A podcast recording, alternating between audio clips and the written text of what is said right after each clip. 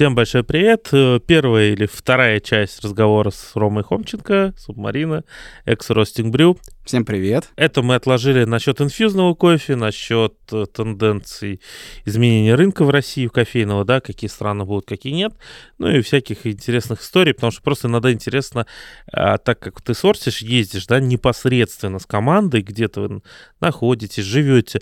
Просто очень прикольный быт. Вот mm-hmm. Рома сейчас в Казани, и я думаю, как и многие туристы, он немножко прихренел, сколько стоит в Казани отели в Казани, значит, мы эти смотрели, 5 звезд стоит, значит, от 20 или 25 тысяч, что-то такое. Самый дешевый 16 был.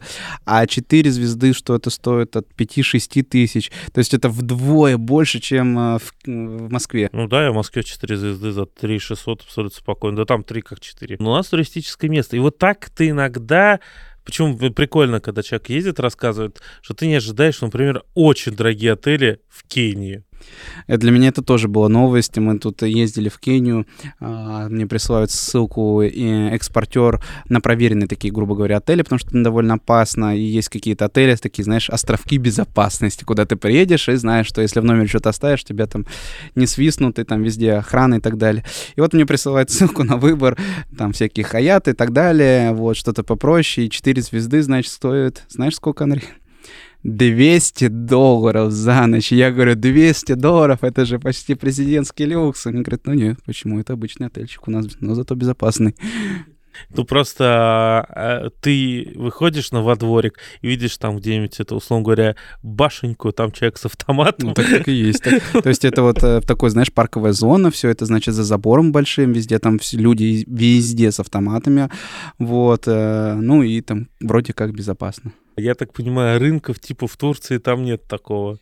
Точнее, может быть, они есть. Они, может, и, да, они, может быть, есть, но мы туда старались не ездить. Вот в Эфиопии у нас был такой прецедент, мы эксперименты делать, я сейчас расскажу. А вот в Кении ты, когда видишь эти 200 долларов, а у тебя сорс на неделю, думаешь, а может за два дня?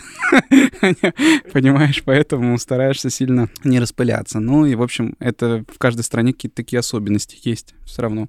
Ну и в Африке всегда немного более опасно, на мой взгляд. Скажем так, почти страны, где выращивают, они все грустные, в этом плане. Ну, все, кроме, знаешь, ну не все, Центральная Америка получше, в Коста-Рике, в Бразилии вообще luxury, а вот да, африканские страны, да. И более того, я тебе скажу, вот это Эфиопия, Кения, это же самые такие более-менее еще, вот есть, есть всякие еще Руанда, Уганда, Бурунди, что там как бы, вообще, слава богу, долетел и так далее.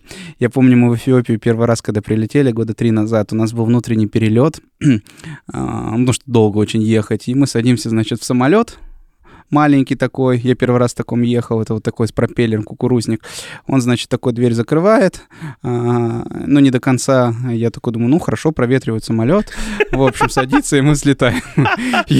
Не то, что взлетаем, он начинает движение. Я думаю, как движение? Во-первых, он не закрыл до конца какую-то вот эту дверь, ну, как для меня дверь. Во-вторых, он не рассказал мне инструкции, что мне надо будет пристегнутым люк э, это спереди столик убрать, столик убрать там э, и так далее и тому подобное. То есть он даже намека на это ни на каком языке не сделал. Ну и я думаю, вот мы разгоняемся, разгоняемся, уже взлетаем, и это все трясется, там вот так вот все.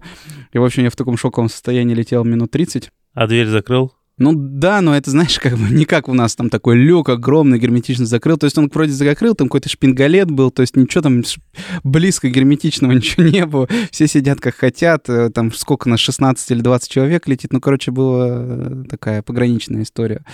Вот, но это такой классный адреналин. А потом, знаешь, что самое смешное? У меня даже фотографии есть до сих пор, я иногда пересматриваю. Ты прилетаешь и садишься в поле, и там есть какая-то полоса, но я даже не знаю, асфальтная она или нет. И ты выходишь, и тебе говорят, ну, естественно, никакого трапа, вот туда. И ты просто идешь между деревьев, кустов, вот там по какой-то проселочной дороге. Я говорю, а где терминал а, получить это? Какой, терминал? То есть там стоит просто навес из шифера, над которым стоят люди, а, ну, чтобы в дождь, если пойдет, вот они, и все, там ничего нету. И это, конечно, такая вот история, это типичная Африка, грубо говоря.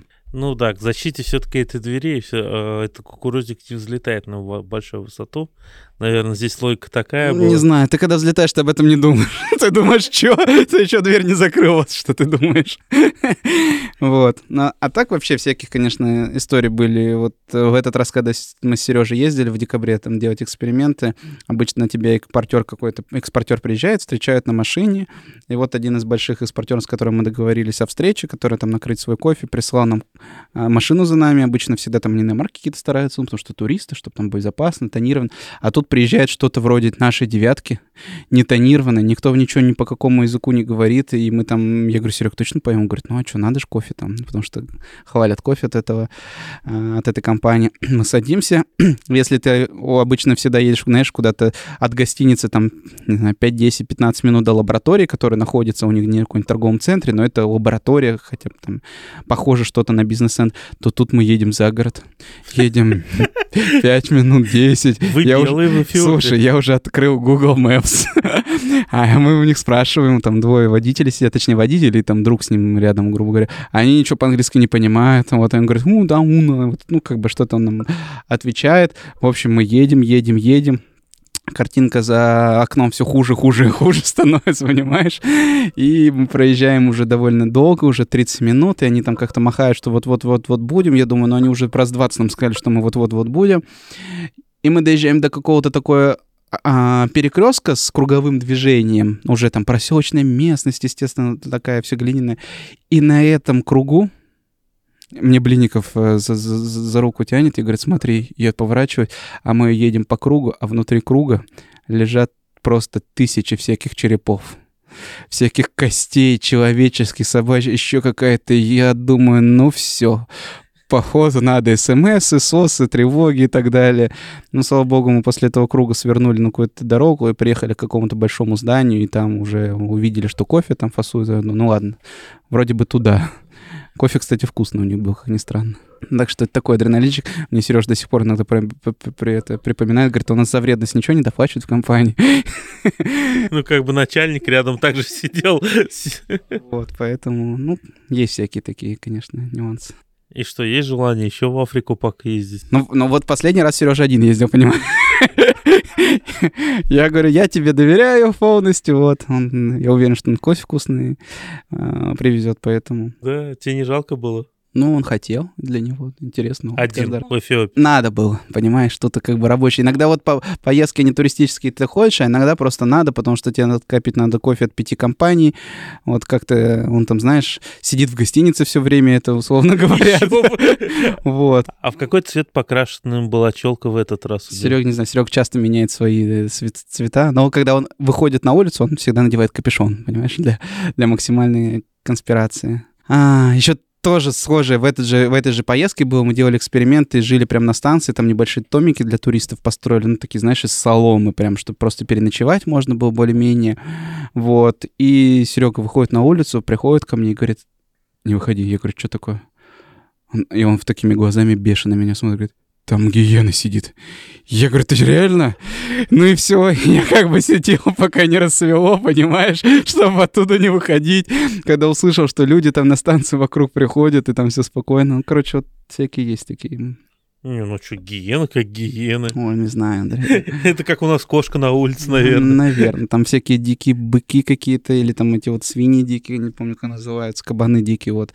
Еще какие-то там, естественно, все в обезьянах, все что-то орут ночью, там вообще какой-то и вот это все целую ночь, как будто, знаешь, в наушниках таких. Ты знаешь, Эфиопия такая особенная страна, что даже если ты нашел кофе вкусный, ты сказал, вот это мой кофе, это не факт, что он вообще приедет, понимаешь?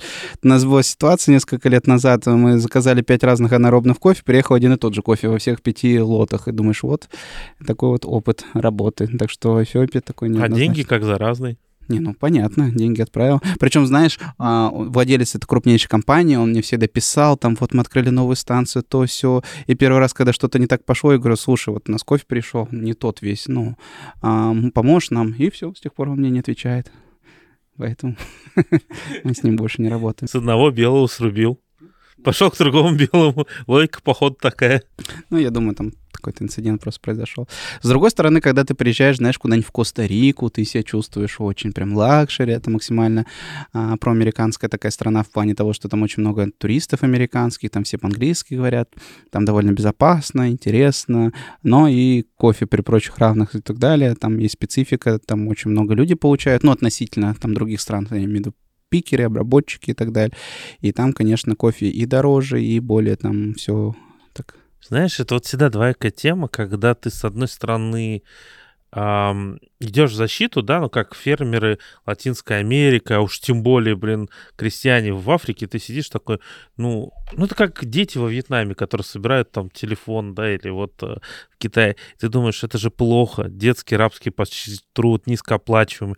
А потом, когда ты понимаешь, что тебе в килограммах 5 долларов эта разница выходит на обычном, знаете, как-то начинаешь закрывать глаза, что ли. Ну, не то, что в этом плане, но, к сожалению, э, российский наш потребитель вряд ли оценит э, то, что да за плюс-минус тоже качество. Ну, безусловно. Это на самом деле очень больная и тяжелая тема, прям большая отдельная. Но есть специфика, и специфика такая социальная в том числе. И тут, конечно, сильно все по-разному в разных странах, и ты даже на самом деле не знаешь, как хорошо и лучше. Вот мы были в этот раз в Эфиопии. А, давайте скажу, были в, Эфи... в Гватемале, кру... супер крутая ферма, с Старбаксом работает, впереди э, на заборе наклейка мы, «У нас нет детского и ручного женского труда». Приезжаешь в Эфиопию, а там очень много такого, и когда спрашиваешь там вот у работников станции, там каких-то руководящих, как так, и, и говоришь, зачем детский труд, и тебе отвечают, а ты уверен, что лучше было бы, если бы они не работали здесь, и чем бы они занимались, какие-то истории начинают рассказывать. И тут, конечно, со стороны очень сложно сложно оценить, хорошо или это плохо, пока ты вот таких, знаешь, нюансов не погружен внутри, пока ты там не прожил, а ты не увидел, чем они там другим занимаются, а может быть хорошо, а может и плохо, а ходили бы они в школу, да не факт, что ходили, ну, короче, вот такие всякие штуки, поэтому тут сложно оценивать. Ну что, переходим к сладенькому? Ну, давай поэтапно, конечно. Рома сказал, что вы в эту поездку на, на одну ферму не будем делать, называется, антирекламу. Ему открылись прям глаза. Да, сейчас расскажу историю. В общем, мы много лет уже ездим в разные страны и учимся по-разному, учились там обрабатывать кофе, делать всякие эксперименты, делать что-то необычное, узнавали специфику, почему там в Кении всегда мытый кофе только, а там где-то натуральный. А, ну и одна из самых развитых в плане обработок стран, довольно инновационная, которая, на мой взгляд, впереди планеты всей, это Колумбия. В Колумбии достаточно много денег, фермеры не такие бедные, у них там, у многих, я не про всех, конечно, говорю, есть э, деньги на всякие эксперименты, инновации. В общем, только в Колумбии я был на станции, которая там делает эксперименты, которая управляется с айфона. Он там нажал на кнопочку, бак открылся, давление спустилось, только там, ну вот, если так утрировать. Ну и, в общем, мы ездили несколько лет, а, платили деньги там за образование, и там много очень денег уже, так скажем. Мы всегда много в образование вкладываем деньги, там, начиная вот с Q. Но, тем не менее, тут для меня прям это существенно было. И, знаешь, мы делаем, делаем, делаем, платим, платим, платим. Это уже не первый, не второй курс.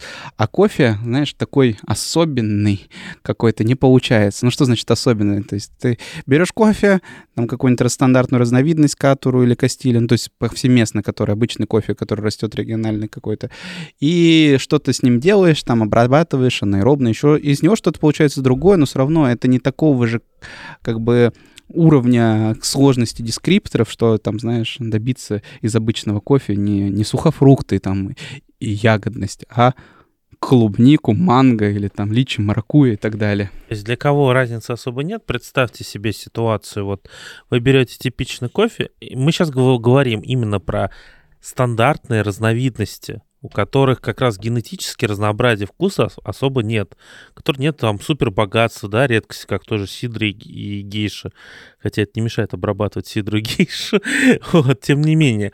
Берем катура. Стандартная катура, это вот, если вы пили Колумбия Уилла, например, вот плюс-минус вот этот кофеечек, да.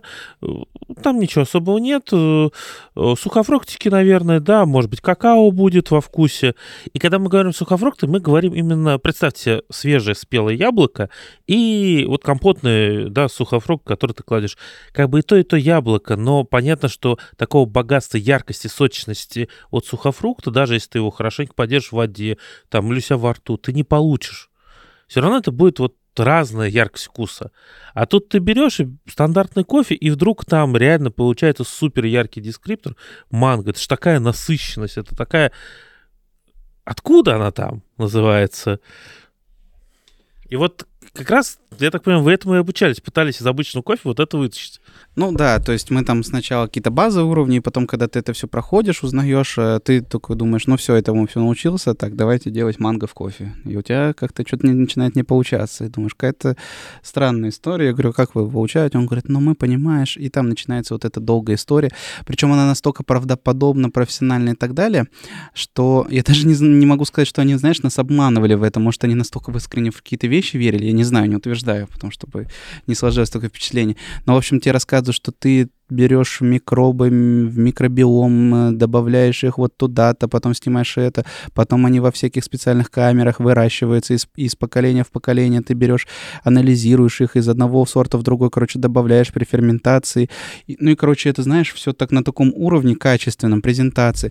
Э, одно из самых больших эффектов на меня произвело, есть, комп, есть ферма в, в Эквадоре, которая выиграла Cup of Excellence. Там, значит, работает химик, у них микробиолог, и он нам онлайн-конференцию вел, рассказывал, вот я, он, значит, и микробиолог из, знаешь, из креветочной фермы, они там супер-супер популярные, вот это все, и он говорит, я вот сколько-то лет назад пришел в кофе, и мы начинаем там добавлять, добавлять всякие бактерии, развивать, вот, и там такая сложная презентация, обоснована химически, вроде все логично, и ты слушаешь, они там Cup of Excellence выиграют. Вот а, фермер в Колумбии, которым мы там обучались, у него на его кофе многие на мировых чемпионатах выступают. Пятое место на мире заняли, выиграли чемпионат Австралии. Ну, в общем, вот весь этот бэкграунд, который преподносится, он прям настолько фундаментальный и как бы солидный для тебя, оправдывающий, что ты действительно хочешь там учиться, развиваться и так далее. В общем, к чему я клоню? Мы доучились мы до какой-то стадии, и клубник у нас это не получается, и я говорю, ну все, давай э, ближе к делу, мы тут уже столько вам миллионов заплатили, как так, то все, пятое, десятое. И они начинают рассказывать какие-то истории сложные. И с Эквадора, как раз с этой же фермы, приезжают нам, значит, с капингом, чтобы мы купили эквадорский кофе. Мы пьем этот кофе, а он точно такой же, как кофе мы пили из Колумбии вчера. Я думаю, какая-то фигня. То есть ты пьешь кофе, а он настолько, ну он сложный, да, в смысле сложный в плане дескриптор. Личи прям, представляешь, ты пьешь кофе, а там личи. И я пью новый кофе из Эквадора, из другого оригина, у меня в первый такой, и там тот же самый личи. Или в следующей чашке тот же самый манго там с лимонграссом, который я пил вчера. Я думаю, блин, какая-то это фигня. Я говорю, а вы ничего не перепутали? Он такой, нет. А мы сами развешивали пачки, открывали их, то есть там максим максимально они стоят. Я такой, все, ок. Вот эти все фермеры там суперпрофессиональные стоят. И я перемешиваю вы тут же все чашки с колумбийским их кофе на станции. Я говорю, попробуйте в триангуляции отгадать лишняя. Они, короче, пробуют кофе и не могут отгадать. И тут у всех щелкает, что типа, ну, пацаны, походу, что-то заподозрили, уже не то. Вот, и то есть кофе, по схожему профилю ферментации в разных странах, но он не может быть настолько похожим, что ты его в триангуляции еле различаешь, понимаешь? То есть это когда стоят перед тобой три чашки, две одинаковые, одна лишняя, ты должен отличить. Ну и мы начинаем расспрашивать и так далее, идем уже, где у них эти баки, начинаем совать там везде свои носы, условно говоря.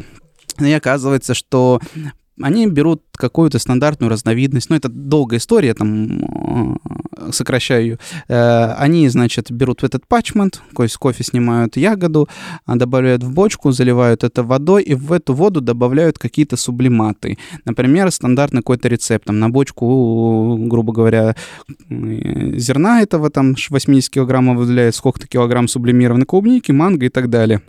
Все это стоит неделю. Некоторые еще размламывают это через кофемолку там специальную. А, и это все стоит неделю. И это настолько все из-за сублимата, потому что сублимированные фрукты, они концентрированы, там нет воды. Они, это настолько начинает а, внедряться в структуру зерна, что этот кофе уже априори, потом они его сушат, потом еще раз моют, чтобы там все смыть с поверхности, всякие вот эти. И он настолько даже зеленый пахнет неестественно. То есть кофе зеленый чем горохом пахнет, да, там пока его не пожарил, он всегда там плюс-минус ну, одинаковый. Ну, розовый бурбон, помнишь? Но, но розовый бурбон, ты про натуральный кофе говоришь. И там тоже чем-то сладким а, пахнет. там типа мытый вообще выдается. А ты, да, ты, ты, тебе дают мытый кофе, а, чаще всего мытый делают, потому что дешевле мытый делать. И он и мытого кофе в бочку больше по, по, по, помещается, чем с ягодами. И он у тебя пахнет манго зеленый. И думаешь, какая-то ерунда. Потом ты его жаришь, он у тебя манго. Потом он тебе заваришь, он у тебя манго. Потом ты его холодно пьешь, у тебя манго. Потом он у тебя стоит полгода обжаренный одной пачке, там манго, потом пачка пахнет манго, и ты думаешь, блин, ну вообще все это не может... И это, знаете, так сделано не интенсивно, не как раньше там добавляли, вот как ты пример приводил, какой-нибудь ирландский крем, а настолько это деликатный, еле уловимый и так далее, но тем не менее, если ты эксперт и разбираешься, ты понимаешь, что это доминирующий фукс над всем остальным, над балансом, над кислотностью и так далее, что это становится странно. Ну и в итоге вы поездили везде по Колумбии, и у них такая довольно популярная тенденция, я не говорю у всех, но они зачастую что-то туда добавляют. Есть три уровня. Кто-то добавляет какие-то там специи, свежие там листья, там лавровый лист даже, грубо говоря, э, лаймовый лист. Кто-то добавляет сублиматы, вот эти сублимированные фрукты, это самое такое эффектное э, ферментация, грубо говоря, ароматизация. И кто-то добавляет какие-то там уже совсем пресловутые масла, грубо говоря, они там уже считываются на томограф на поверхности, так что это такая уже читерство такое на грани. Так вот, и в принципе я в этом, честно говоря, ничего плохого не вижу до того момента, если ты об этом как бы говоришь и заявляешь. Если я приезжаю, вот у нас был капинг в, одной, в одном таком небольшом, грубо говоря, кооперативе, они нам накрыли сначала капинг чистого кота, кофе, а потом говорят, вот у нас есть такая серия, она называется калтеринг. То есть мы берем обычную м- кастилью и катору и что-то к ним добавляем, и получается кофе очень необычный. Если для вас это, а, вам это нравится, то мы вот готовы вам продать. И в этом нет ничего необычного, потому что если обычная Колумбия, знаешь, на флобе там стоит там, условно говоря, 9 долларов, 8, ну там до 10, то вот этот калчеринг с добавлением, он стоит уже 17 долларов, то есть там плюс 5, плюс 7 долларов сверху, и они тебе об этом говорят, ну, хорошо, продают. Кому-то это нравится, кому-то не нравится, но тем не менее. А вот когда тебе продают кофе, и ты и из-за этого не заявляют, и это какой-то элемент обмана уже появляется, то тут, конечно, такой уже пограничный вопрос. Да, объясню возмущение просто. Вы не видите, но Рома сидит, трясет кресло по-настоящему, тебя кулаки там сжимает. Я так, ну, еще бы 1800 отдать, чтобы узнать, что может пюре положить. Или сублимированный. Что мы и так знаем, как Так, бы. а сам знаешь, как обидно? Мы купили кучу такого кофе, он разный, приехал, одно там розы пахнет, другое еще что-то, манго, вот эта клубника. Мы сдали в это в лабораторию, потому что сразу не поверили, с чего наше обучение-то началось. Мы сдали в лабораторию, все говорят, слушайте, обычный, хороший, качественный кофе. Ну, типа, нет ничего. А потом когда-то мы узнали, а на стоке у нас этого кофе там, ну, тонны, условно говоря. И вот мы начали думать, что с этим кофе сделать, потому что это кофе ароматизированный, нам это не заявляли, и мы потребителю это не заявляли, и мы начали придумать, куда его как бы реализовать, условно говоря. В этом нет ничего... Вот смотрите, вот я сейчас защиту, потому что я по-настоящему немножечко за инфьюзный кофе, но не за то, чтобы весь кофе был инфьюзный, а в целом. Просто для меня есть две темы. Первая тема — это то, что это должно быть заявлено, что это инфьюзный кофе. Это раз. А, потому что ты-то еще у тебя другое еще мнение, давай будем честным, ты еще в целом думаешь, что это может привести к тому, что просто перестанут нормально выращивать кофе. Нет, так я, я сейчас поделюсь своим мнением. Ну, сейчас, да, да. да, конечно. А второй момент, для меня главное, чтобы, понимаете, вот главная проблема, которую ты описал, это вот то, что ты берешь личи, оно все время личи, и больше все остальное уходит на второстепенный вообще план. Вот есть ребята, которые ты заявил, что это, условно говоря, не будем говорить, да, что это инфьюзный кофе, а там это не написано, но там это не отличить сразу. То есть там это очень тонко, и это подчеркивает другие вкусы. Вот в этом плане вот такой инфьюз мне нравится который реально подраскрывает кофе, дает его, делает богаче. И плюс в чем преимущество инфьюзного кофе? Давайте объясним, что же это такое. Вот э, Рома рассказал про одну вещь, что там добавляют, да, ароматизируют таким образом. Но ведь любая постферментация, например, бочка бородая, это тоже инфьюзный кофе. Конечно, но Дима просто про это говорит, что он там в такую-то бочку это кладет, об этом Я все почему знают. это очень важно говорю? У многих сразу стрельнет на ароматизатор. При этом очень многие из них как раз признают там ту же самую бочку. И вот это очень важный момент. У Димы и в целом, то есть нет такого, что ты берешь кофе, и там херес, который был в этой бочке, да, или дуб, из которой сделана эта бочка. А вот тут бывает, ты берешь реально, как ты писал, там написано маракуй, и только маракуй, и все. А у этого кофе маракуй быть не может вообще. Ну, тогда, я, э, смотри, еще раз подытожу, но я не против такого кофе. В принципе, оно имеет рынок своего потребителя Я вот еще далее. хочу второй момент выделить. А, существует кофе, где ты можешь получить манго, только стоит оно будет где-то, ну, 80, 100, 150 долларов за зеленку килограмм, и мы еще не уверены, что там нет инфьюза. Давай будем честными. Вот. Потому что, как выяснилось, анализы хороший инфьюз не выйдет никак не выделят. А тут э, потребитель может получить интересный необычный вкус э, ну, за гораздо более приемлемые деньги. Так не, безусловно, это же, знаешь, как с любым другим, там, не знаю, с вином, с чаем. Чай кто-то любит, там, ароматизированный чем-то, вот и пьет. Просто мы про это все знаем и не говорим, что это чай, там, великий там такой-то и так далее, естественно.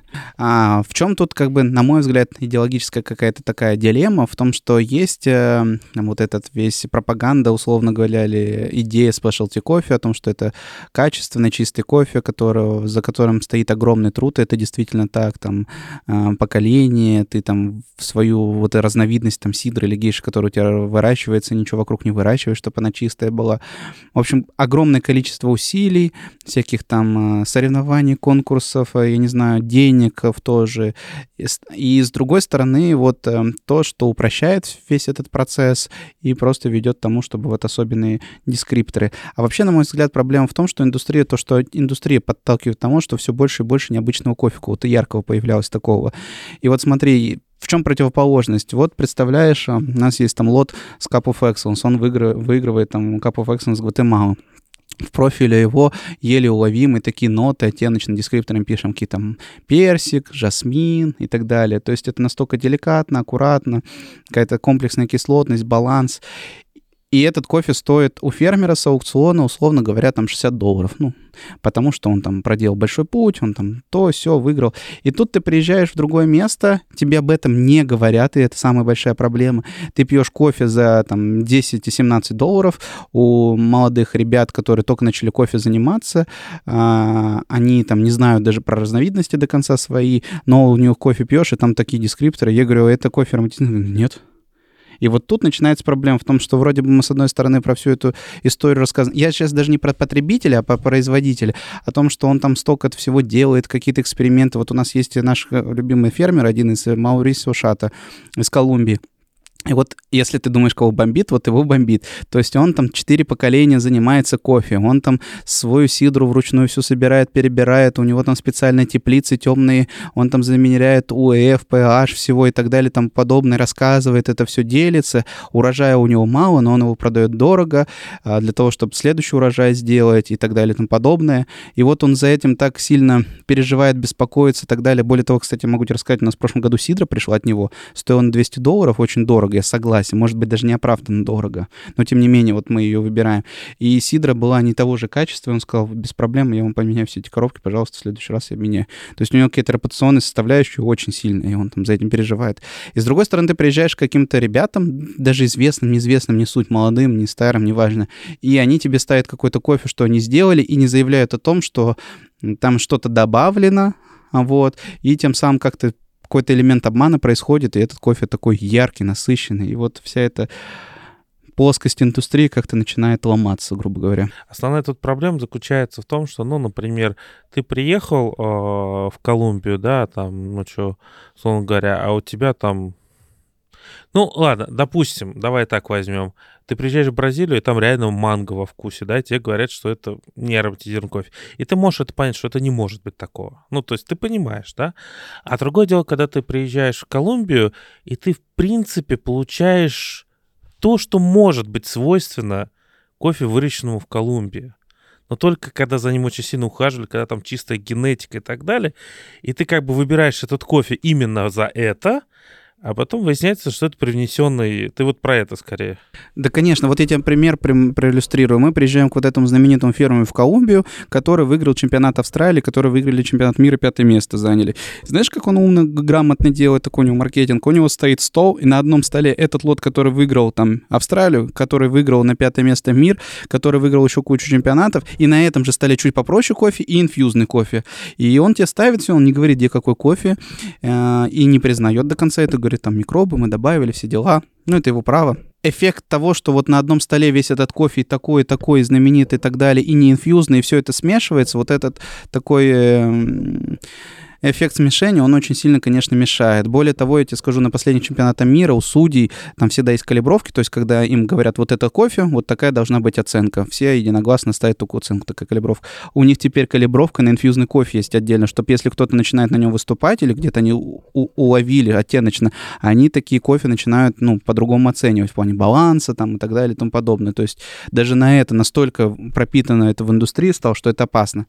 А почему меня это бомбит? Ну, потому что ты при, приезжаешь к какому-то экспортеру, он ставит тебе стол, ты идешь, там везде пахнет. Иногда, знаешь, зубной пастой есть кофе пахнет. И ты говоришь, ну это же он говорит, да нет, ну, я говорю, ну как нет? И вот мы последний раз пили кофе из Колумбии. У нас здесь в России привезли 22 лота. Из 22 лотов, на наш взгляд, только два были не ароматизированы. И то там непонятно, понимаешь? И когда спрашиваю, это же инфьюзный кофе, он говорит, да не, не, это что-то, там ничего не добавлено. Ну и как такой? И ты даже насчет последних двух лотов начинаешь сомневаться, ароматизирован или нет. Это вот у нас в Хаппин был, там Полина Владимировна был и так далее. Полина подошла, говорит, ну тут для меня нет кофе никакого подходящего качества. Вот. И, и именно в этом проблема, в том, что это скрытно происходит происходит то, что кто-то там пытается, там, экспортер, улучшить эм, цену продажи, а, естественно, такой кофе дороже стоит, он же там сильно выделяется, яркий, а за счет каких-то вот таких скрытых схем, которые не совсем прозрачны. И если это в Колумбии так, то, допустим, вот в Гватемале, когда мы такой кофе а, рассказываем, у вас нет инфьюзного, они вообще на нас странно смотрят, нафига, типа, в кофе что-то добавлять, он у нас это круто, у нас там все купит, американ, Starbucks, вы там еще кто-то, неважно. А, поэтому у них, им это вообще странно, то есть это свойственно каким-то культурам или каким-то а, производителям, которые продают свой кофе и так гарантированно, а они хотят еще и дороже его продать. Поэтому это вот такой вот компромисс. Либо, знаешь, еще какой момент, я, кстати, заметил, хотел тоже поделиться. Мы были в Эфиопии. В Эфиопии не, не всегда хороший там урожай бывает. Там дождь, все дела, там кто-то хорошо, в этом году вообще плохо. И ты знаешь, что я заметил? Если мы покупали из года в год э, там с одной фермы кофе, он сначала был 88, потом 87, потом 86, а сейчас мы приезжаем и с этой фермы, знаешь, какие лоты видим? Эфиопия, не буду называть, называю, Эфиопия с кардамоном, Эфиопия с мятой, Эфиопия с лимонграссом. То есть этот же кофе просто... И какая тенденция? Кофе проще, проще, проще становился, и чтобы его совсем не долбить, они туда что-то заферментировали. А с одной стороны, это хорошо, они хотя бы заявляют, что они там что-то улучшили. А с другой стороны, когда ты начинаешь, а почему кофе лучше? Он говорит, ну вот у нас станция теперь работников меньше, мы им там платим меньше, потому что денег нет. То есть они как бы качественно ничего не улучшали, ну там в, в силу разных причин, может там денег можно, а может быть, просто там зарабатывали больше. И в конце концов кофе дошел до такой стадии, что он настолько некачественный уже, то есть его за эти деньги уже не продашь там как спешлти, и его начинают туда что-то внедрять, чтобы это было более ярко, и вот тем самым продают. Но они хотя бы это открыто делают, то есть они говорят там кофе с кардамоном. Ну ладно, кому-то нравится.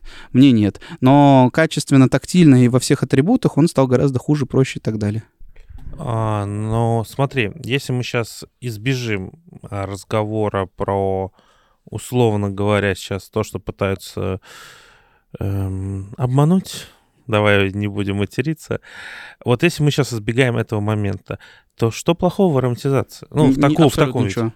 Мы сегодня с тобой пили э, чай с фруктами. По сути, была та же ароматизация. Ну, Я даже сам попросил... к чаю так относимся. Ну, не, не суть важно. Если об этом заявляют открыто, и это прямой выбор потребителя, да, там, то это, в этом ничего нет. Это еще, знаешь, мы с тобой в крайности никакие не уходим. А если уходить в какие-то крайности, вот у нас был пример, который мы на прошлой неделе разбирали, когда у человека есть аллергия на что-то, он пьет это, а там об этом не помечено, что это что-то внедрено, и у него начинается какая-то аллергическая реакция. Но это крайности, согласен. Это там один на, милли... на миллион, да, таких случаев. Сейчас объясню. А, дело в том, что вот помню, есть продукты, да, например, часто разные продукты встречаешь, ну, таких химозы, ты можешь видеть, там написано, могут быть следы арахиса, да, но куча людей с аллергией арахиса не читают это, едят те же самые чипсы, и у них как-то реакции нет, потому что эти следы, ну, вот то же самое и здесь, это не может вызвать аллергической реакции острой, потому что это внедрение происходит, например, в данном случае, да, когда скрывается на этапе бочки. После этого он же еще просушивается, после этого он обжаривается. И в целом там контакта очень мало. Ты не, и самое главное, ты потом не зерно ешь. Я не буду так утверждать точно, но в этом есть логика, но там на каких температурах что сгорает, что не сгорает, как заваривается и так далее, это, наверное, такой химический анализ. Я тебе могу единственное, что в защиту фермеров сказать, что они не всегда до конца что-то осознанно в этом плане делают. Вот я тебе говорил про такой негативный свой опыт, когда там пришел, а туда добавили фрукты, никто про это не сказал. А у меня был противоположный опыт. У нас был фермер очень классный, ну, сейчас есть мы у него покупаем кофе, тоже в Колумбии. Он делает супер, он не так давно в кофе, но он очень такой вовлеченный, у него там религиозный, у него маленькая ферма, он вручную все собирает, не суть. И он, у него очень популярный метод — это молочно-кислая ферментация, такой лакта. И он, значит, берет молоко, йогуртовую закваску, мед, там все это смешивает, топит, добавляет, э, ну, короче, классическая закваска, грубо говоря. И мы его кофе раз э, э, покупили, второй раз, и второй раз задали вот в Краснодар на топограф. И в этом кофе нашли от, а, следы ванили и что-то такое, там типа фруктовое, но, как мы поняли, потом персиковое. И, а ваниль была четко, то есть там какой-то, видимо, химический а, анализ провели. Мы приезжаем, говорю, слушай, как же так, типа, мы вот у тебя кофе, ты нам рассказываешь. Он говорит, да я ничего, хотите вместе сделаем этот кофе, у вас точно самое получится. И он, например, нас, мы прямо это снимали, берет молоко, берет э, йогурт из холодильника, которого ребенка кормит, а, добавляет туда, мы смотрим, молоко обычное, там, не пастеризованное, йогурт, на йогурте написано йогурт с ванилью и персиком. Я говорю, так вот же, ваниль и персик. Он говорит, да нет, ты что, типа, мы просто этот берем, нам надо же любой йогурт, который даст, ну, закваску кислотную. Говорит, это просто у нас всегда он есть в холодильнике, потому что ребенок его ест, я всегда с ним делаю, типа, получается огонь. И, и понимаешь, он вот это туда добавляет, там сколько этого йогурта, литр, он даже не неосознанно ведет к тому, что у него там что-то сароматизируется так, что где-то это найдется, понимаешь? И вот в итоге вот это противоположная история. Не, ну, с другой стороны, смотри, вот насчет ароматизации, да, а чем отличается от ферментации? Сейчас тебе расскажу. А, ароматизация... Ну, подожди, сейчас, ага. прежде чем ты начнешь говорить, я же знаю о чем. Но ты, вы используете молочные продукты, кисломолочные. Понятно, что вам от этого нужна прежде всего бактерии, но вы используете молочные продукты, которые обладают своим вкусом. Вы используете мед как топливо для этих бактерий, что тоже, по сути, является собственным вкусом и тоже может придавать то есть э, ферментация сама по себе, если мы не берем вот, ну, замкнутая ферментация, типа самых простых анаэробка, да, вот эти горячие роллы, когда кофе, ну, с ягода сама в себе, да, условно говоря, или в без кислородной среде, да, расщепляться. Если мы берем именно ферментацию активной с смешиванием чего-либо, то это тоже, по сути, какой-то мере ароматизация. Сейчас тебе расскажу. Если бы мы добавляли молоко и потом кофе был со вкусом молока, это было бы странно. Сейчас тебе расскажу. А, есть дело в том, что какие-то вменения инородные, которые ароматизируют под себя вот этот кофе. Например, а, мы добавили сублимированный манго, Высушили все это, пожарили, там манго, этот же сублимирован. Деликатно, неделикатно, неважно, он он там. А другое дело, ты добавляешь какие-то бактерии для того, чтобы там произошли какие-то определенные процессы. Вот я тебе про молочно-кислую ферментацию рассказал, до этого мы с тобой разбирали соль, да? То есть вот мы в лактоферментация, это классическая ферментация с солью в анаэробной среде. Так это химический процесс, понимаешь? То есть когда ты добавляешь соль в бескислородную среду, а, в любой продукт, где есть сложные сахара, он начинает расщепляться до молочной, до лактоферментации, то есть это химический процесс. И в этом все отличие. Добавить что-то, чтобы произошел химический процесс, либо добавить что-то, чтобы это просто передало свои ароматические свойства. И в этом вся разница. Так, э, так хорошо, а в чем она? А, в том, что это и происходит естественным путем. То есть химическое соединение разъединяется, там, сложные сахара, олигосахариды на моносахариды, и либо же, вот смотри, анаэробная ферментация, в чем ее фишка, в том, что в ягоде есть определенный там а, мякоть, есть вкус в этой ягоде, ну, в смысле, не в зерне, а именно вот на поверхности, и ты максимум вот этого сахара, этих а, а, сложных углеводов хочешь передать, грубо говоря, там, на, в зерно, в структуру, на поверхность, там, как хочешь это называй, и ты благодаря вот этой анаэробной за счет там давления, за счет там брожения, ферментации, понижения pH, потому что кофе начинает в кислой среде лежать, ты добавляешь, добавляешься каких-то естественным путем брожения, каких-то там а, вкусов, кислот сложных более и так далее и тому подобное. Допустим, цитрусовая кислота начинает там переходить, там яблочная, она потом начинает бродить, получается там винная, уксусная и так далее. То есть это какой-то естественный процесс, который там а, и в других, в том числе отраслях применяется, винно, еще в каких-то и так далее. А тут ты берешь какой-то пресловутый продукт, и ты из этого продукта не бактерии какие-то хочешь, чтобы изменить его химический состав, а просто атроматизировать этим же фруктом или там этим же, там, не знаю, специей. И это уже, конечно, другой процесс. Это просто процесс передачи ароматических веществ одного другому. И я и еще, Андрей, я не говорю ничего про этот процесс плохо. Я говорю просто то, что об этом надо говорить. Бочки-цветочки названы именно так, потому что они там вот поменяют ароматические ароматизируют и так далее. И это классно, офигенный кофе, его тоже пью. И об этом открыто говорят, это одна линейка. А когда ты покупаешь какую-нибудь там катуру или сидру, или гейшу сейчас покупаешь, это кофе уже априори дорогой разновидности, а там еще какие-то дополнительные есть... Э, вменения, да, такие необычные. И тебе спрашивают, а тут кофе какой-то необычный, да? Он говорит, да нет, обычный. Я говорю, как, а он клубника со сливками? Он говорит, да, да, да, представляете, вот такой урожай у нас в этом году. Я говорю, у вас такой урожай, что клубник со сливками? Он говорит, да, вообще офигенно, да? Ну и тут начинается у тебя, я даже не всегда могу утвердить, что это типа так или нет, но тут какой-то компромисс совести такой. Ну, кофе-то был охрененный, тот, ну что ты, ну, ну, ну таси. Да, и, ну там неважно, какая разновидность, она открыта она, не, она открыта у нас очень долго, потом она пахнет так же, ну и, короче, как-то это странно. Но... Смотри, плюс, у тебя долго хранится кофе. Но, но ты знаешь, у нас классно в индустрии, у нас об этом, и да и вообще в целом. То есть и производители начали про это говорить, обжарщики начали про это говорить, о том, что это вот такой вот кофе, он необычный, он там внедренный, как его оценивать непонятно, но за счет того, того, ну, короче, какие-то пояснения. И это все скрытый стал. И мне кажется, все классно в тот момент, когда это открыто, и это осознанный выбор каждого. Проблема в том, что вот, например, сейчас у тесте есть позиции лайм, раньше были маракуя, это были не только тести, а, и это, кстати, днем маракуя вообще зашел. Проблема в том, что обжарщик далеко не всегда знает, и не может узнать о том, что кофе, который он купил, если об этом ему не говорит. Да, да, так вот в этом и есть проблема на самом деле. Не в том, что он такой, это классно, новый опыт вкусовой даже, в том, что это просто скрывается. Кстати, знаешь, что на примере Санторио Порджик тебе расскажу? Вот интересная история. Два или три года назад он к нам приезжал, это Камила Мерсальди, который делает проект в Россию, и я видел его презентацию, у них есть куча там всяких крутых исследований было, ну, довольно эффектно выглядящих, которые говорят, вот это, вот это мы делаем, кофе приобретает более такой фруктовый, манговый, тропический, вот это, вот это мы делаем, черри Madness всякие, у него более там алкогольный и так далее вкус. У него там близко ничего не было, что мы добавляем фрукты. То есть он говорит, мы там делаем, мы кофе моем 48, потом тут делаем э, ферментацию, потом в холодную воду добавляем, потом шоковой терапии, и благодаря вот этому происходит такой вкус. Знаешь, что в этом году? Он везде опубликовал о том, что вот этот процесс мы добавляем сублиматы там или то такие, это процесс там с лимонграссом и так далее. И все. Но он об этом заявил спустя сколько-то лет, ну хотя бы в открытую, понимаешь? Не, ну до этого он, конечно, не добавлял. А до этого, когда мы запрашивали вот у него э, описание ферментации, там через импортеров, он нам присылал красивое описание, 48 часов там в закрытой среде, 48 часов в открытой, потом холодный шок у него был, значит, в холодной воде, потом это, и благодаря этому кофе стал вот такой супер тропический. Это, знаешь, это тот случай, когда бытовая логика преодолевает просто.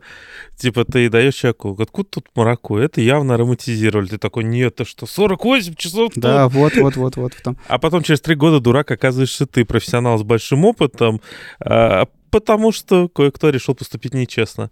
Но я просто хочу отметить, что в целом ты сейчас приводишь пример следующий, насколько я понимаю. Да, вот если мы сравниваем ферментацию и ароматизацию, что разница заключается в том, что ферментация направлена на выведение того, что в кофе уже есть. Вот, ароматизация добавлена на то, чтобы добавить вне что-то, то, чего там э, быть не должно. Однако я бы хотел отметить такой момент, что у как бы сказать, ферментация тоже дает не совсем а, как бы тебе сказать, она далеко тоже направлена не на классические кофейные элементы. То есть, например, тот, когда пошла волна активной ферментации алкогольной, скажем так, да, где яркий ром был, коньяк в ферментации, это же тоже как бы не стандарт. Да, можно сказать, там процесс брожения, он естественно для ягод, но это, не, это то, что ты не почувствуешь без ферментации в кофе. Да, так и есть, и это все достигается какими-то манипуляциями во время естественной среде, во время обработки. Вот смотри, что влияет больше всего на вкус. Это значит теруар, где он растет, это разновидность непосредственно какая, это обработка, ну там обжарка, приготовление и так далее. Но вот эти три составляющие до обжарки, это все-таки теруар, это разновидность, она сильно влияет, и это обработка. И это то, как ты можешь а, естественно, влиять, грубо говоря, модифицировать этот вкус благодаря там каким-то особенностям зерна, как это винограда, там, из какой он страны, когда там, как он собран был и так далее и тому подобное. А, и это все можно добиться непосредственно из ягоды, вот из той, с которой ты работаешь. То есть какими-то твоими там научными методами, а, может быть, ты там химик, еще что-то, ну, неважно, ты, можешь сам экспериментируешь, ты знаешь, что вот расщепляя вот такие-то на таких-то температурах, вот будет такие-то эффекты, там, такой-то pH, такое-то давление, такие-то там, можно алкоголь, кстати, даже добиться, да, при брожении, но тем не менее это будет, естественно, все происходить, и ты об этом, естественно, и говоришь. Мы когда, кстати, кофе покупаем, они говорят, вот мы это делали там в бочках, там 72 часа, это то, то, есть они открыто по этому заявляют. А вот если ты приходишь, он говорит, ну мы вот ягоду собрали, и она такая, ты пробуешь, она винная. Вот это тоже доля обмана, ну, грубо говоря. Ну, не то, что обман, того, что не заявлено. И я не говорю, что про инфьюзный кофе это исключительно обмен. Да нет, это просто такой элемент, про который надо говорить, как и про обработку. Точно так же говорить, это вот такая-то обработка, поэтому произошло то-то. Ну тут, понимаешь, прикол заключается вот в чем. Чуваки тебе рассказывают, типа, целый научный процесс, длящийся чуть ли не две недели с кофе, чтобы получить вот это. И чувак, бросающий просто э, сублимированные ягоды. Вот. А фишка в том, что, ну, давай по-другому. Вот я что хочу привести. Возьмем антиплас. И за что ребят вы выделяли? Да, и за что так все от них начали писаться в какой-то момент кипятком почти все? А, тем, что они дают очень богатый, неординарный вкус. Бабушка надо еще сказала, как они этого добиваются, да, но тем не менее. Это, например, тот самый малиновый джем. Это очень игристая, яркая кислотность. И ты же, когда это пробуешь, да, и когда ты приходишь в восхищение, хочешь купить этот кофе для обжарки, ты же оцениваешь вкус.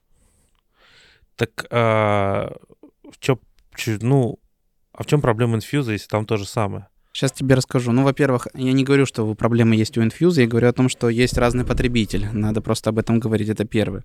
Второе, по поводу 90 Plus. Почему он так, а, так я его не защищаю, я его повседневно не пью, просто тебе расскажу. Вот у нас был чемпионат, Сережа выступал там с Хани Колумбии, у него было там написано 5-10, 5-7 дескрипторов таких каких-то. А вот был 90 Plus, который вроде бы всем приелся и так далее, но ты пьешь чашку 90 Plus, и ты точно можешь там сказать. Я не говорю вкусно, это не вкусно, это просто регламент чемпионат. Там точно есть бельгийский шоколад, лимонграсс, маракуя, там клубника, еще что-то. И вот этих дескрипторов там 15 ты можешь накидать, и это может накидать даже там, условно говоря, ну не то, что моя мама, но любой, там, винность какая-то сказать, еще что-то и так далее. И там спектр этих вкусов огромный. А в чем проблема ароматизированного кофе? А, в том, что у него есть какой-то профиль, ну, например, там клубник со сливками или клубника, или там манго и так далее. И он там один, то есть это не настолько комплексная чашка, насколько можно другой писать. Это не в защиту кого-то, это я просто про разницу говорю. Добавляет ли кто-то из них что-то, не добавляет, ну, тут сложно уже сказать, это насколько ты просто эксперт, и насколько вообще человек может это отождествить, узнать и так далее. Поэтому, мне кажется, очень важно в нашей индустрии, если мы там защищаем там какой-то такой кофе необычный, чистый, а, выстраивать отношения с людьми и, ну, разговаривать с ними, общаться. Вот я знаю, допустим, в Гватемале Хуан Диего, как раз, который вот Cup of Excellence выигрывает, про который я тебе рассказал, кофе жасминовый, вроде бы после инфьюза, кстати, и обычный кофе, ну, грубо говоря, но тем не менее не пресловутый. И он, когда ты ему рассказываешь про какую-нибудь натуральную анаэробную обработку или про что-то добавление, его там, ну, не то, что дико, вот как я сейчас, ты говоришь, кулаки сжимаю, вот он настолько же сильно отстаивает свой чистый кофе. Поэтому, мне кажется, вот такие связки работы фермера, там, производителя с обжарщиком, это такая хорошая тенденция, правильная. А скажи, а ты сильно удивишься, если через годик и на антиплас выйдут и скажут, ну, ребят, белой плесенью дело не ограничилось? Во-первых, про белую плесень только ты знаешь. это просто мы... Это секрет? Это, мы, это мы изучали ферментации различные, как там делают в процессе обучения, и знаем, что есть там нюансы, которые вот при ферментации.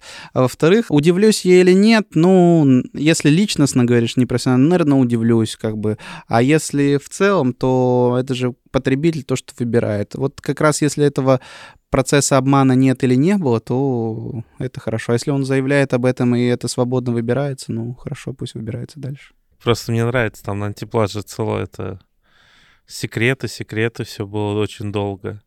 И, и да, да, да и сейчас-то, в принципе, если так подумать, э, не очень понятно все равно, за счет чего такое богатство. Я не знаю, насколько он богат и насколько вообще оправдано все это, и там успешно, насколько это проект. Это же мы так внешне на это смотрим, может быть, там все это. А, поэтому вот, кстати, не стараемся в открытую так не работать. Поэтому работаем с теми, кто супер открыто. Вот мы эти эксперименты делаем зачастую просто потому, что ты приехал, купил ягоду, заплатил за нее, тебе привезли вот эту ягоду, ты ее сам помыл, сам туда а, добавил это все в бочки, сам дрожжи, если есть какие-то, ну вот для ферментации закваски, или соль просто, или вообще без всего просто завернул.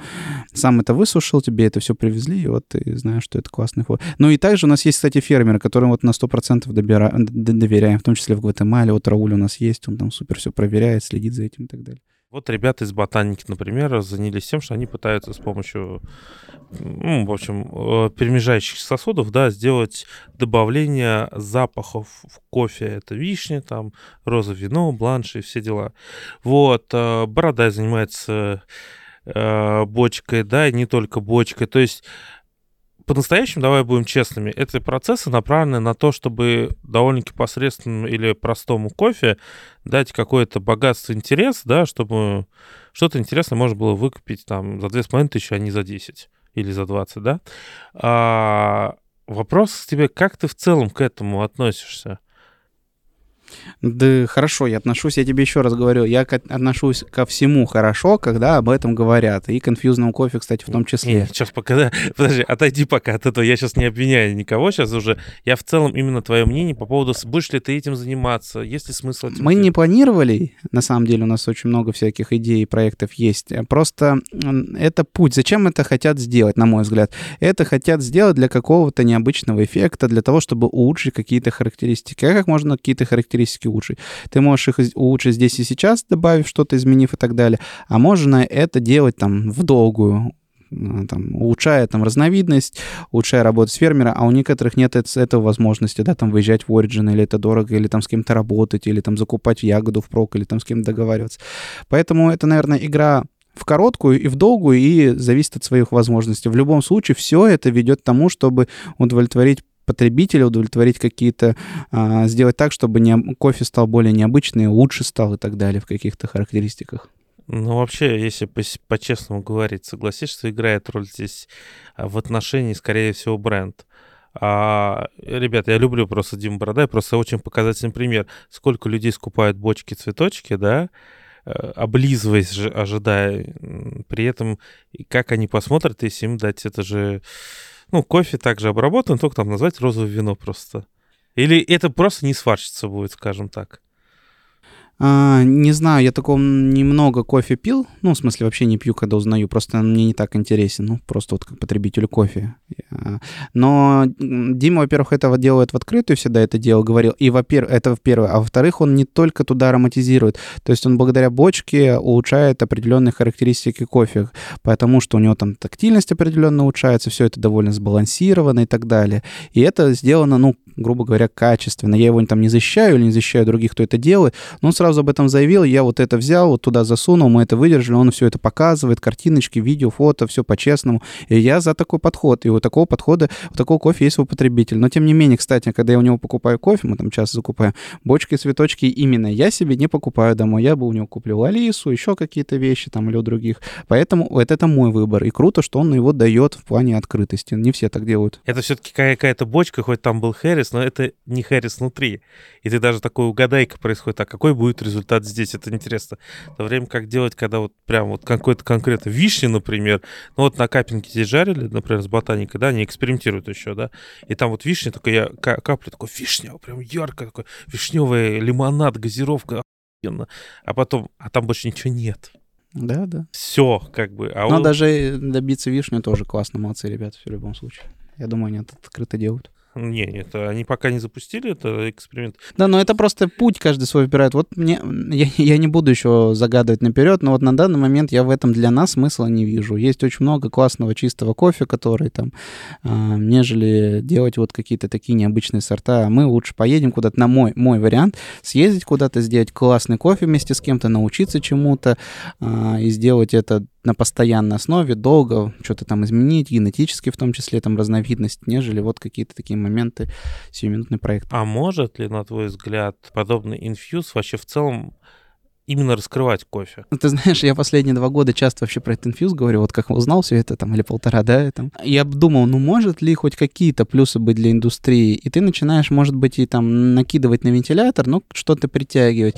Вот, может быть, а, если бы это был обычный кофе, ароматизирован очень ярко, там, но качественно, и передан какому-нибудь потребителю, который до этого в кофе не разбирался, не понимал во всех этих дескрипторов, а тут он пьет и там реально чувствует что-то, и это вовлекает может быть, такой момент возможен, если об этом открыто говорят. Это такой, знаешь, еще спорный момент, но тем не менее я хоть какой-то в этом путь вижу, ну, логичный для себя. А, по, а, а потом он начинает там разбираться, если этому надо, и вот там что-то уже. А вот можно как раз поспорить? Я, мне кажется, вот, вот этот путь будет никуда, потому что ты ему даешь супер ярко, четко читаемое, однообразное, дальше, да? а потом ты ему даешь гейшу или... Он такой, что, 200 долларов? Понимаешь, да? И он такой, блин, ну, там была маракуя, ну, типа, ну ладно, маракуя, допустим, вишня, допустим, возьмем вишню, да? четко читаемая, спелая, сочная, кисло-сладкая вишня, а тут у тебя ты берешь пачку, написано там персик, э, что еще там, сухофрукты, допустим, да, молочный шоколад, а он пьет и, представляешь, вот тебе вишневую газировку в лоб дали, а тут ну, это кофе, просто кофе. Потому что после этого ты уже не сможешь распознать. То есть, на мой взгляд, наоборот, слишком читаемо, начинается с такого э, читаемого, это жесть будет. Мы же тут, на самом деле, никого не пытаемся, я в том числе себя учить или кого-то других. Это просто выбирает все то, кому что свойственно. Вот мне свойственно, с моими, как бы, знаниями, с, моей, с моими вкусами свойственно выбрать вот это. Кому-то свойственно вот выбрать э, вот это. И так может быть важно. Ну, я просто, знаешь, из разряда я понимаю, какая, возможно, будет реакция у тех, кто может слушает быть, смотрят из разряда «да охренели» или «я же говорил, не существует вкусов». Может быть. Но, кстати, знаешь, что в защиту твоего примера тоже сейчас подумал, вот мы для одной компании делали, помогали делать дрипы, да, и как раз из такого кофе вот мы сделали дрипы, и они разлетелись так, что все такие «вау, вау, кофе». Потом они сделали другой кофе, вот, подороже, покруче вроде бы. И вау-эффекта такого уже не было. Ну, то есть, типа, классный, хороший, вкусный дрей. А помните, вот такие были? Можно еще раз так? И понимаешь, вот по этому весь процесс разделения. Если какой-то делать отдельную линейку или как-то написать, этот кофе там с внедрениями или там в процессе его ферментации используют фрукты, и вы тогда знаете. Тогда потребитель будет знать или там любить, что мне нравится кофе, который ферментировался с фруктами, и будет его искать везде. Это тоже нормально. Вот у Димы же также сделано. У него есть отдельная прямо линейка, она называется «Бочки цветочки». Он, он рассказывает, что он с ним делает, он ее отдельно презентует. Это сложнее, чем просто добавить... Э, Не, ну естественно, но я утрирую. Вот это как бы пример того, как э, классно это все можно как бы сделать. Знаешь, а вообще-то, кстати, вот я так подумал, это очень полезно будет по одной очень простой причине. А, это уберет тот фактор, что можно будет наплевать на выращивание кофе, потому что ты будешь в одной уже... Если ты будешь обязан об этом говорить, то ты будешь, во-первых, четко конкурировать уже со своими же, да, соперник, кто также делает это раз. И вопрос отношения к выращиванию кофе, он как бы останется также важным. Если ты там да, не обрабатываешь, собираешь трактором зрелые, гнилые, а кто-то заморочил спикером, а потом еще чуть-чуть там добавил, слушай, в том кофе, который в прошлом году был маракуйя, там было не только маракуйя. В то время как в некоторых других ты пьешь, и там, как ты сам говоришь, будет только один дескриптор, и он проиграет чисто. Ладно, это будущее уже. Просто я к другому, я хочу просто смеюсь над одной темой. Сейчас я уверен, что много людей будет, для кого в целом вот этот сейчас разговор про инфьюзный кофе будет шок, что такое происходит, которые начнут там, вот, да вот, мы же говорили, не существует персик и так далее, но которые уже три года покупают бочку цветочки, или которых почему-то это будет другое.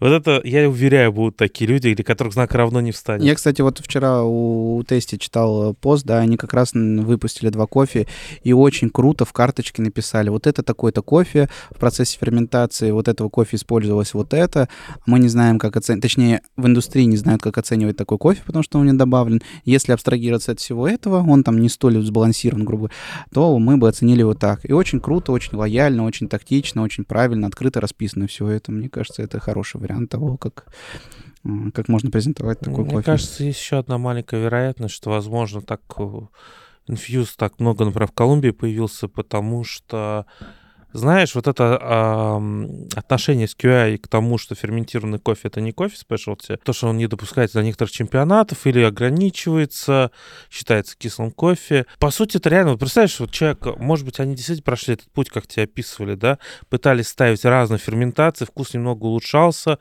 он не улучшался кардинально, то есть нельзя сказать, что они приобрели бы очень много конечных покупателей, пытались идти, а ты каждый раз идешь, тебе SQI такой, нахрен идите, типа, мы это оценивать не будем, это не получит там спешлти, да, значок, и в целом вы...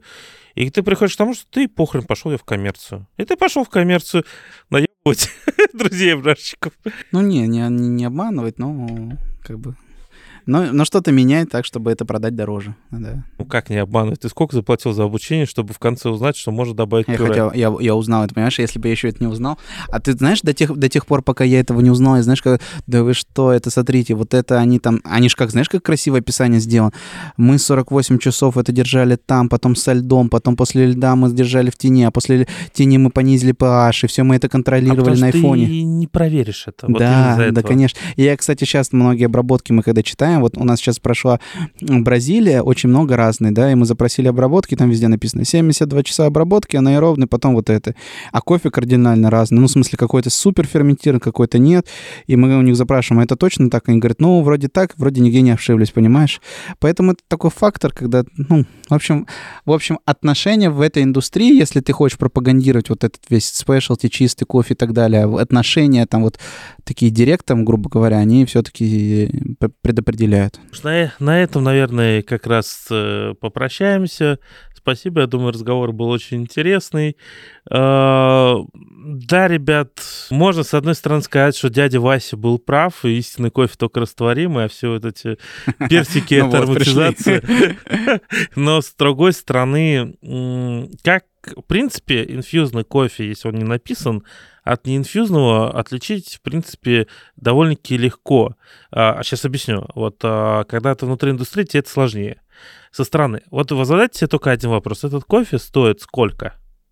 Вот он стоит, например, 2500 рублей, условно говоря. И нам заявляют очень яркий, неестественный для коммерции дескриптор. И ты пьешь, и ты его чувствуешь. Обычно же как? Тебе заявляют персик, ты пьешь, где там персик. Ну, допустим, дай бог, чтобы что-то там фруктовое, да? А ты тут прям персик. Ну, значит, это все инфьюз. Это понятно. Ну, я категорично, я-то столь категорично не буду. Вот, это все может быть круто сделано, деликатно и так далее. Но мне кажется, классно спрашивать, настоящий это кофе или нет. Мы, кстати, вот были, последний расскажу, в Бразилии сейчас, э, в, в Карма Кофе. Это очень крутой там.